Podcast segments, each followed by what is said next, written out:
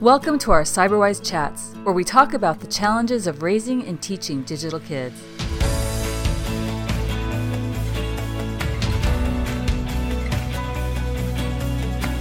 I'm Diana Graber, author of Raising Humans in a Digital World and founder of Cyberwise and Cybercivics. Join every episode with Dr. Pamela Rutledge, who's the director of the Media Psychology Research Center. Our always lively conversations tackle topics like cyberbullying, screen time, TikTok, and everything in between. We've got some great guests and promise each chat will give you the tips, tricks, and confidence you need to help kids use technology safely and wisely. The webinar is now live. Hi, everybody. How are you guys? We're good. you today. Happy Tuesday. Happy um, Tuesday. Welcome to those of you who joined us. Um, I'm Diana Graber. I'm the author of Raising Humans in a Digital World and the founder of Cyberwise and Cybercivics. I'm here today. Okay, where are you guys? Pamela Rutledge is below me, I think, on my screen. That's where she appears. She's the director mm-hmm. of the Media Psychology Research Center and to my whatever side he's on, he's on my left on my screen, is Rick Andreoli, and he's the editor in chief of Parentology and below him or below me down there somewhere is Arius Collins, and she is the community manager of Cyberwise and Cybercivics. Um, Arius will be manning our chat box today or womaning our chat box today. So if you have any questions as we go along, um, please put them in there because she has every uh, opportunity to interrupt us and ask those questions as we're addressing that topic. And we really love to do that to make this useful to, for all of you. So, um, Arius, feel free to interrupt. And um, all right, well, without further ado, let me see if I have any house cleaning stuff to do. I don't think so. We'll get started. So, um, as you know, if you're here, we're talking about chat apps today. And in case you hadn't all noticed, uh, in the last crazy over year that we've had in the pandemic, uh, many of us have turned to technology in order to keep in touch with family and friends. So, digital technologies that allow us to chat have gone off. And the most obvious one is the one we're using right now, which is Zoom, which has saved so many of us and allowed us to do things like this, teach classes, etc. But the reason we settled on this topic for today is we're really fascinated about this one new app that's called Clubhouse that is suddenly hugely popular with adults. Um, for those of you who don't know what it is, it's an audio only social platform where users enter different rooms to listen in on or participate in conversations. Um, at the moment, Clubhouse is an iPhone only app, and you can only use it if you're invited by another user. Um, despite that limitation or these limitations, and it barely a year old, believe it or not, it's been downloaded almost 13 million times. Um, but what's weird about it is, despite the name, I mean, parents hear the name Clubhouse and we think, you know, kids are playing in it, right? It's an adult playground, which is so weird to me because it's so absolutely simple. So we really wanted to address that today. Um, as an aside, I asked, I've got two kids, and I asked my 21 year old if she had heard of Clubhouse. She never heard of it. I asked my other daughter if she'd heard of it, and she said, Yeah, but it, there's no dancing on it. So why would kids want to use it? So you, you know? But it, it's weird in this year that when we've canceled like most live events and conferences and job fairs, a lot of adults are turning to Clubhouse to rub elbows with peers. So to give us a little reason why, because that's why Pam's here, give us the psychology behind that, Pam. Why? Well, what is with Clubhouse and it's what is with Clubhouse? Well, first of all, I just want to uh, clarify something you said because it's an adult app, which means that it is for people mostly over 18, not that it's particularly exciting, although there might be some exciting things going on. Um, I think of uh, Clubhouse as being somewhere between a participatory podcast and the sort of LinkedIn version of WhatsApp. It's very unstructured. That allows people to sort of stumble into new things, which is increasingly hard in our algorithm driven world. It's an extrovert's paradise. I hated it, needless to say. But if you're willing to put yourself out there, you can find people of similar interests. However, in spite of this sort of grandiose, we're experts for hobnobbing with sort of Elon Musk kind of attitude, it's really fueled by some very basic psychology, which is to say, people are naturally curious. This curiosity works at a bunch of different levels. This is exclusive. Who's in? Who's out? How do I become in? How do I feel good enough about myself that someone will let me in? So there's this whole very basic psychology going on because of the exclusivity. The other thing is that once you're in, you can go down these rabbit holes. Well, if I'm in, if these are people that have been invited in, why are they important? Who's the moderator in this room? Why is it called the stage? Are they really important? You go look at their profiles and then you sort of track back through all of their bits of their bios.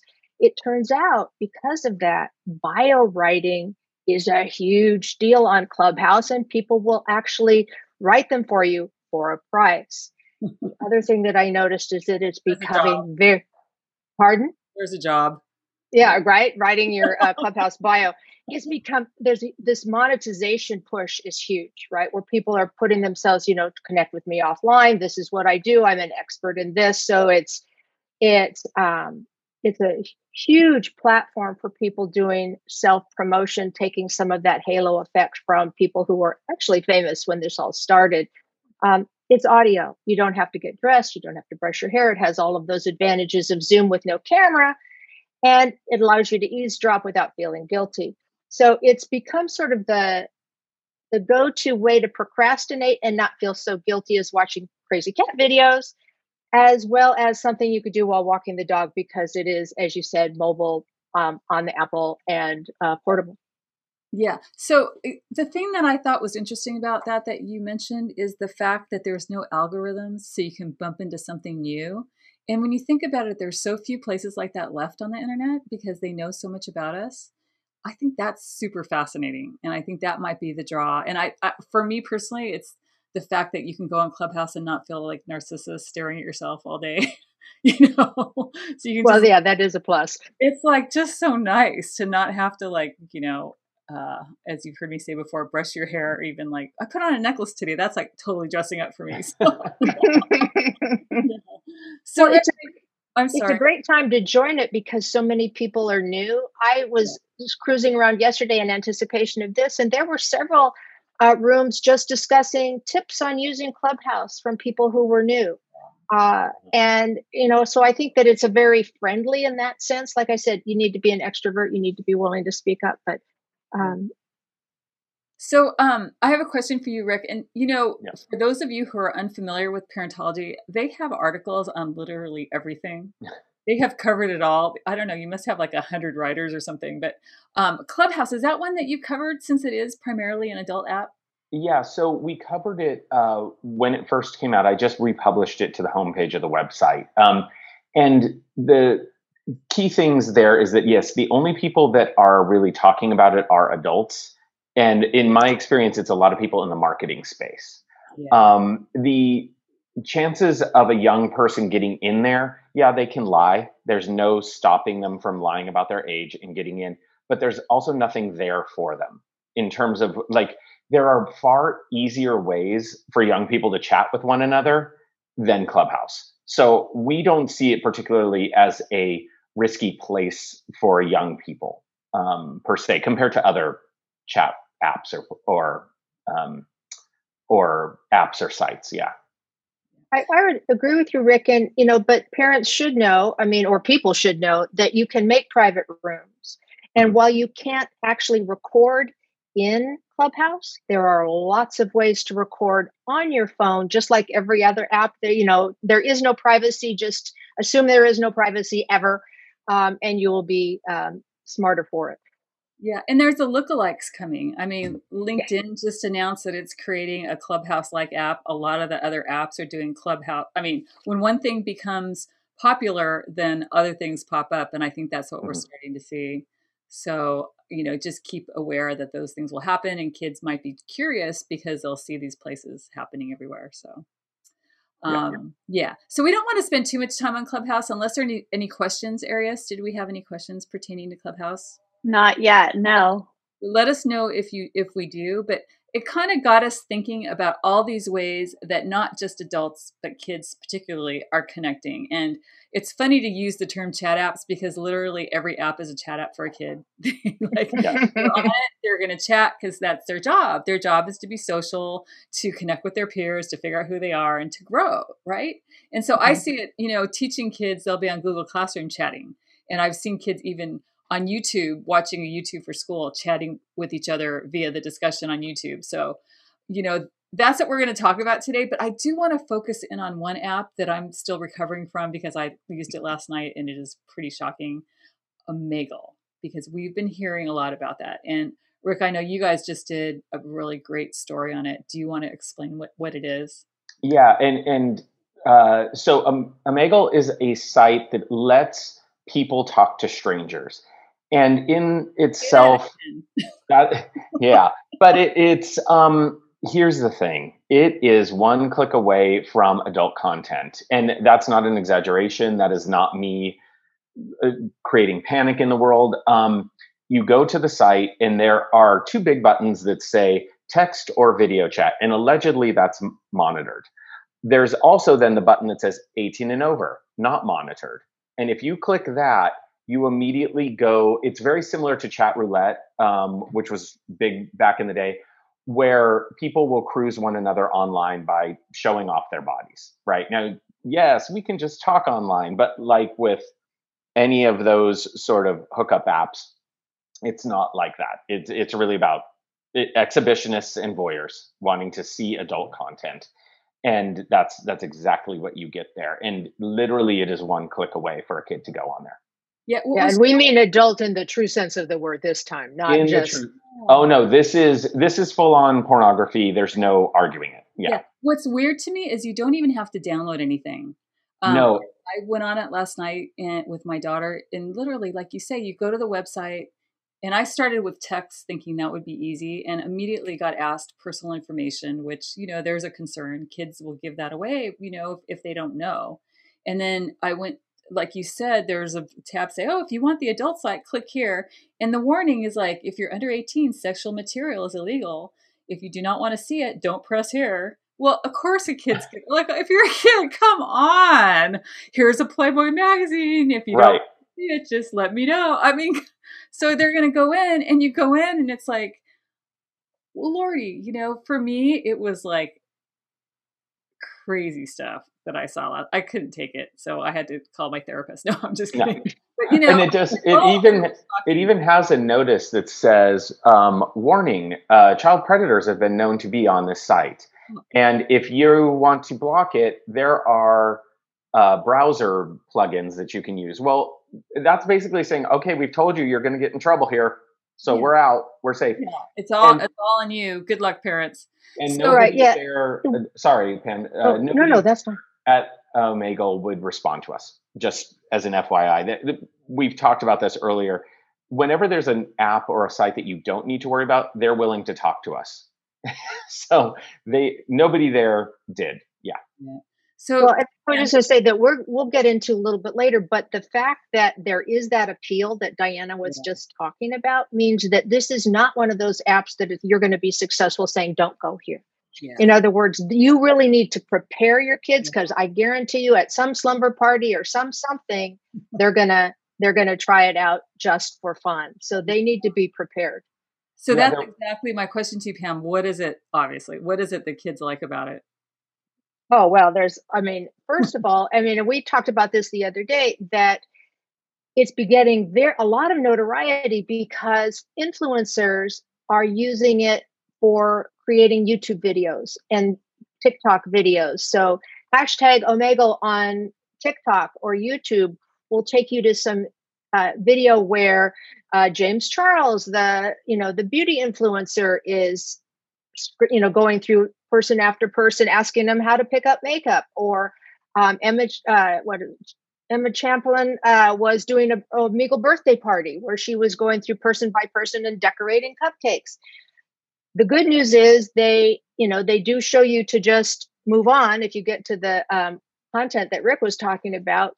But the bad news is they make it almost seem like a TikTok challenge. I mean, it becomes, I mean, it, you know, it, they show people having a lot of fun which really um, sort of hides the darker side, I think. Yeah. You know, uh, you were joking about this earlier, but it's true. We were talking about Omegle last week, and one of my daughters was here, and she said, Oh, yeah, remember Chat Relay, Roulette? And Chat Roulette is sort of the precursor to Omegle. It's the same concept that you would go on and they would give you a random stranger. She goes, Oh, yeah, we did that at a slumber party once when I was in junior high and we saw this guy show his, you know, private parts and all this. I'm like, what? You're just telling me this 10 years later? You know, why did I not know about this? So this is like, think about if you're a kid, you're at a slumber party, how fun would it be to just go look at this pornography together? So, you know, I'm laughing here and you know, it is sort of funny, but on the other hand, it's tough for a parent because it's like you don't want to say don't do it because, like Pam said, it's the first thing they're going to do. But I think for a parent, knowledge is power, knowing about this thing, you know, bringing it up in conversation and like, gosh, can you believe that there's this thing and da da da, let's talk about it. Because, you know, it might be shocking for a kid to see this stuff and they may need someone to discuss, you know, this. Right. And then take it even one step further, Diana, and say, what would what would you do you know if if the x happened you know how would you what would be a good solution for that so that they've had a little bit of uh, sort of planning or yeah. role playing so that yeah. they um, because one thing that we talked about the other day is the fact that these influencers are using it it's a little bit like clubhouse you go on and maybe you're going to meet elon musk well and here maybe they're going to meet an influencer that they know and love random chance the best way to change behavior, the casinos all know this, is by inconsistent rewards. You know, it's the promise of rewards, but you never know when you're going to get it, which makes this very appealing. So that's so interesting is like the parallels here between this adult app Clubhouse and the kid app Omegle. Like, you know, there's some very basic human needs that they're both satisfying, you know, on both ends of the spectrum, which I think is really interesting just a quickie definition for for people in case parents are now panicked. Um, so you can only really access it on a browser. So that's either on a computer or on the browser on the phone. But there is no actual app that can be downloaded anymore. My understanding is there was one at one time, but we couldn't find it. So so parents just should know that don't you don't if you're scroll, scrolling through your kid's phone, you want to go to their browser. Not is that supposed to make parents less panicked? Well, I think that if they could be looking in the wrong spot is really the the concern for me. In other words, don't look for any telltale signs because you won't know unless you yeah, unless you know how to look at browser history. But to to your point, Rick, I mean, I think it's really good to know as much about an app where you have a concern as possible. But there is no way to protect your kid from because you aren't with them 24 7. You don't know what computer, what phone, whatever. So you really have to talk to them and you have to talk honestly and you have to prepare them because you know the world is full of kind of creepy stuff you know always has been you know we just maybe see it a little bit more now mm-hmm. So let me stop for a second arias are there some questions in the chat box unfortunately my technology seems to be having an issue every time i put in a link it shoots me off of zoom so i'm not sure if oh, our chat app it has a little bug here, but I've reported the problem. But okay, technology, gotta love it. Gotta I'm, seeing, I'm seeing your two uh, posts though in the chat. Oh, good. Okay, so there are 2 not, in there. Okay, but every time I do, I get kicked off, and I want to hear all this juicy conversation. well, for those of you who don't know, we post this afterwards um, on the Cyberwise website and share it widely via social media. And we're always available to answer questions. So don't feel free to mm-hmm. contact us in the many ways that you can you can via technology. All right, so I'm going to move on here because we did get a question from my friend Erin, um, who runs Media Literacy Now, which is a terrific organization that advocates for media literacy in schools. I couldn't say enough good things about them. But she asked a great question. Um, how is it that teens won't call anyone ever, won't talk on the phone, but will chat with strangers on the apps. There must be some psychology here. Right, Pam? well, yeah, I mean, if you think about all of us who grew up with phones, right? Back in the day, they used to actually be hooked to the wall, right? And we think of a phone as being a vehicle for talking. We do not approach communication technology and devices as what do I want to do and what does it best. And so, if you think about what it is that kids are trying to do at any given point, connect with multiple friends, share an image, share a thought or a feeling, do something together. Talking on the phone is not the way to get that done best. So you so if it's a question of what are they trying to do because certainly there are times when having a phone conversation is helpful. A lot of the communication that teens do is group oriented and is not need to have a voice involved. Now, that being said, the, the Omegle that's yeah that's chat it's video chat it's however you want to do it but it's generally speaking groups of people doing it for fun and entertainment. You know, it's like an experimentation, a little peek at the dark side. So it's not um, a serious uh, communication tool. Um, Rick, have you guys addressed that topic on parentology? That would be a great topic. It would be a good one. Yeah. The, why kids are, are drawn to these things. Yeah. Or why they're not talking on phones. Right. Yeah.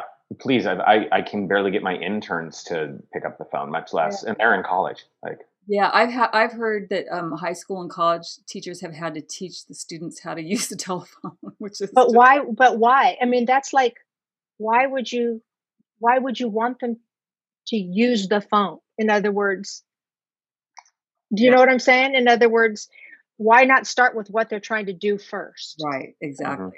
And I know in my own home, I never pick up the phone because I'm like, well, why? Why is this someone calling me? They should just text me. Yeah, I mean, so the one advantage I would say to Clubhouse is that emotion comes through voice. And so if you're not seeing someone and can contrast to text, which does have an opportunity for some misunderstandings or email, voice has the opportunity to express emotion, sarcasm, right. you know, all of that kind of thing. So there are advantages to voice. In the case of Clubhouse, it makes people feel more connected because voices are visceral and we respond to them physiologically. Interesting. All right. So um, let me get to our. We get got another question. This one's from Amy. Oh, this is a good one. Uh, wondering if you have any data on the boredom factor of COVID social isol- isolation as a contributing factor of teen outreach and how much traction, what ages, etc. So I think that question is really speaking to why is this stuff so popular right now during coronavirus? I think it, the obvious is we crave social connection. I mean, if we didn't have this stuff, it would be so lonely. And it's a great time to explore. And that's what kids like to do connecting with their peers on different apps and also hiding from parents. You know, so many parents think they know what's going on if they check their kids' text messages, but kids aren't really texting stuff as much as they're chatting within Snapchat or Instagram or whatever, wherever they are, they're finding right. to communicate with their friends. And they, these are all new, exciting things to try out. So I, well, I found some two sort of interesting factoids. Uh, one is that yes, you know, we all know media use has gone up. I mean, we're on school, we're working from home. I mean, it would be crazy if it had not. What's really interesting is, in spite of this increase, it the increase sort of goes up and down with the surges of the economy being open and closed. So it really does track along with that. But the distribution of use isn't really any different. In other words, I, I might, you know, I'm watching TV more, but it's the same amount of my time that I was doing that before. I'm on